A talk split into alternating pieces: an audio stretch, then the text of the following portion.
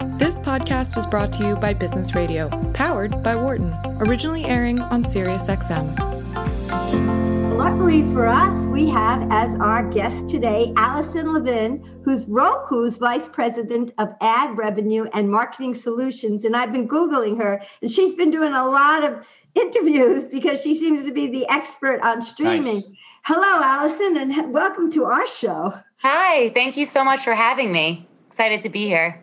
So you have been all over the place talking to different people about digital advertising and streaming. And what are some of your top, just we'll dive into it, go to a deeper dive, but what is your top insights that you've been saying? Yeah, the team has definitely been keeping me busy. Just for, background, Roku is America's #1 streaming platform. So as of Q3, we have 46 million active households with multiple people in the home. And one of the most interesting things about Roku's audience is more than half of our households don't have access to linear. So they're either cord cutters, so they once had linear and no longer have. When you say linear, that's for us, my old timers. That's like normal old TV. Is that normal TV? Normal TV. Wow. So your Comcast subscription.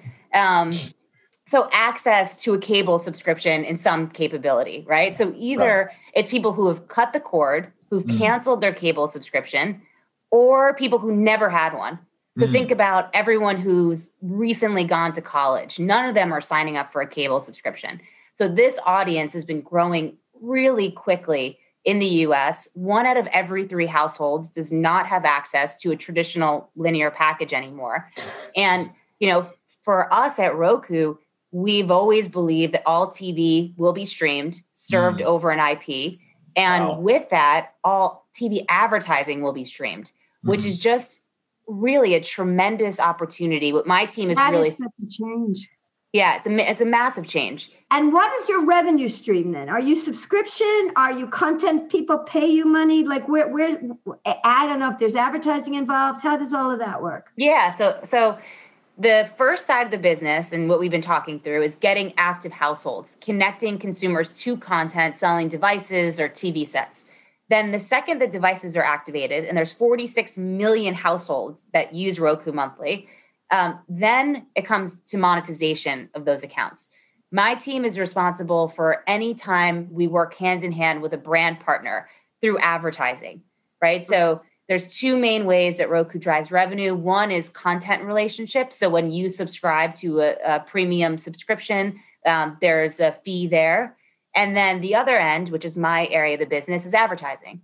So working with brands, and it's a full scope of brands, everything from major retailers, which I'm sure we'll dive into today, channel partners, helping them grow audience like an Apple Plus or a Peacock, more D2C brands, helping a brand like Third Love get onto the TV screen for sometimes the very first time. And so we are responsible for helping bring brands onto the platform, understanding how to use the platform to generate the strongest return on ad spend, and then growing from there through different ad units, video, interactive capabilities, and more. So now I want to dig deeper into all of this and really get it. And since you're such an expert, I would imagine that you can talk about 2 different types of trends. One, the trends in the consumer behavior and how behavior is changing, but also what the role is of digital advertising and digital TV advertising compared to the old linear model and all sorts of things. And I would imagine you can talk about both those areas. Am I right? Yes. Love to. So the first, just on how consumer behavior is changing on streaming, I think we touched on a little bit of this, but, we're seeing a trend to streaming happening overall. And COVID just accelerated that trend. Consumers, are cutting the cord or canceling cable at a faster clip than before, because think about it, cable lost live sports. It lost new programming during the pandemic. So there wasn't a whole lot to keep consumers with their cable subscription, and compound that with the larger dynamic of, people's uncertainty about economic future, right? And if I can save some money on something I'm not using, I'm going to, right? So we saw... They're giving up their homes. They might as well give up their cable. There wasn't a lot there, right? It wasn't worth the amount. The equation didn't work out. So we saw on the flip side, cord cutting, accelerating, more better content in streaming. Think about all the new shows that have come out recently, free ad supported content that you can watch without paying $1 for it. So we saw a continued increase in streaming hours, more active users. And even when sports came back, we didn't see consumers go back to linear. So that's just the market segmentation or what we're seeing from an audience perspective. When you look at the advertising business and how marketers are reacting to that trend, we saw three themes emerge. The first being they're spending more, and this is particularly for retail clients, but we work across the board, and a lot of these are true across the board. The first being that more clients are spending more in connected TV, moving their budgets out of linear, out of traditional TV and into streaming. And it's really not a surprise. If your audience is over here and you're not spending over here, you're missing that audience, right? Like 1/3 of US households don't have cable. So if you're not advertising to people over here and streaming, you're just missing that audience. So that really clicked, I'd say, during the pandemic. Like, I got to get my act together. I'm going to shift the budget. I would imagine that skews very young, the ones who are not linear. Is that true?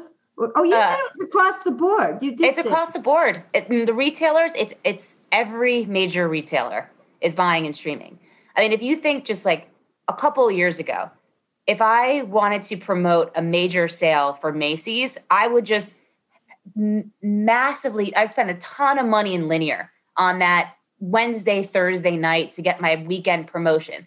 You can't do that anymore. The whole universe isn't on linear anymore. It's spread out. So you have to be more strategic about where you place your money to promote. And also those weekend sales are changing in how they're being promoted or how they're being executed as well. To that point, I saw some data. Now, it's probably a little bit old. I don't think it includes pandemic, but I was seeing like TV advertising, traditional TV advertising was actually flat.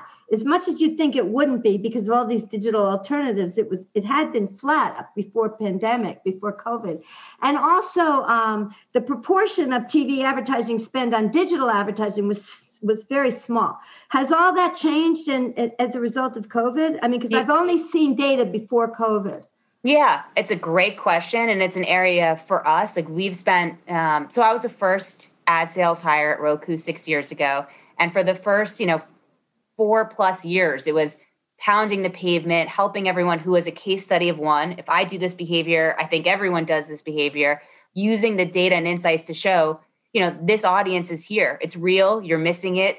If you don't shift your spends, you're going to lose out on the top end of your funnel, right? Your awareness play and getting as many people and many eyeballs. We saw that because of the pandemic and because of the work we've been doing on education, that flip really happened in second, third quarter. There wasn't as much programming to surround yourself in linear. The audience is declining. And so the budgets moved. Like if you look at linear, very recent. Yeah, linear has been down about 15%, if not more this year. Our recent Q3 earnings, we highlighted that we grew 100% year over year in video ad impressions. So how many video commercials we served. So there is a massive shift. Not where it needs to be yet, but it is right sizing. What you're describing is very targeted advertising to specific consumers with a particular message. And you were citing some huge numbers of effectiveness. But what do you think about top of the funnel advertising and brand advertising and things like that? Can you show the effectiveness of TV advertising or targeted advertising on brand creation? Yes. I mean, what we really try to focus on is what are the different KPIs for your brand at what each part of the funnel, and our tactics for each are different, right? So if you want to get massive awareness in market, what we can help with is what we call unduplicated incremental reach on the TV screen. So let's use the same example of Macy's. What we can help with is we're going to find people that were never exposed to your campaign on linear. So it's only net new households that have never seen your advertisement. That is extremely powerful because, to my earlier point, there's an audience that just hasn't seen your messaging period on the TV screen without this. So that's the high level. And then the lower level is some of the tactics we talked about, using a brand CRM segments to find that right person at the right moment. Something we talk about often is you could think about OTT like a Tesla, right? And if you had a Tesla car and you put gas into it and didn't use the features, you would be shocked it didn't work better than a Ford, right? For OTT, because it has digital piping and because you can use targeting and measurement, you really have to use it that way because you can, and then you see how powerful it really is. So it's not just a reach driver. It's more than that, and you have to lean into the things that it's good at or excels at. And how do you measure that? Do you use like A/B testing, or exactly how do you prove those numbers that you have? Yeah, so we have control and exposed groups. We also work with a lot of the third-party measurement partners. The number one thing we set out to do when we started the ad business was we knew that this was a big shift for a lot of clients, that a lot of clients were really held on to linear, but the proof is in the data and the research. Absolutely. If you see it happen and you see it in the numbers, you're going to move. So our entire focus for the first 3 or 4 years was research. Every brand, we're going to partner with whoever you want to use. And we'll show you our own research too, and to show you it's working, it's effective, and it drives ROI, and there's no risk associated with it. Because people are saying advertising is dead. I don't want advertising to be dead. I want it to be effective, and I want it to be proven. So that's the point, right? There's plenty of youth. There's plenty of examples of that where advertising can be extremely effective if done right. I mean, another area of our business that we're really excited about is we allow brands to move beyond a 15 or 30-second traditional spot, and it could be more interactive. So we have, capabilities off of the home screen. So when you turn on your Roku device, before you go anywhere else, you can have a messaging that reaches out to consumers about, whether it be a free movie night sponsored by a retail brand. Here's a $4.99 movie credit that we can give you, and it's brought to you by Target, which is extremely powerful for consumers. They're thankful for it. It's not a traditional video spot in your face. We're giving you a value exchange.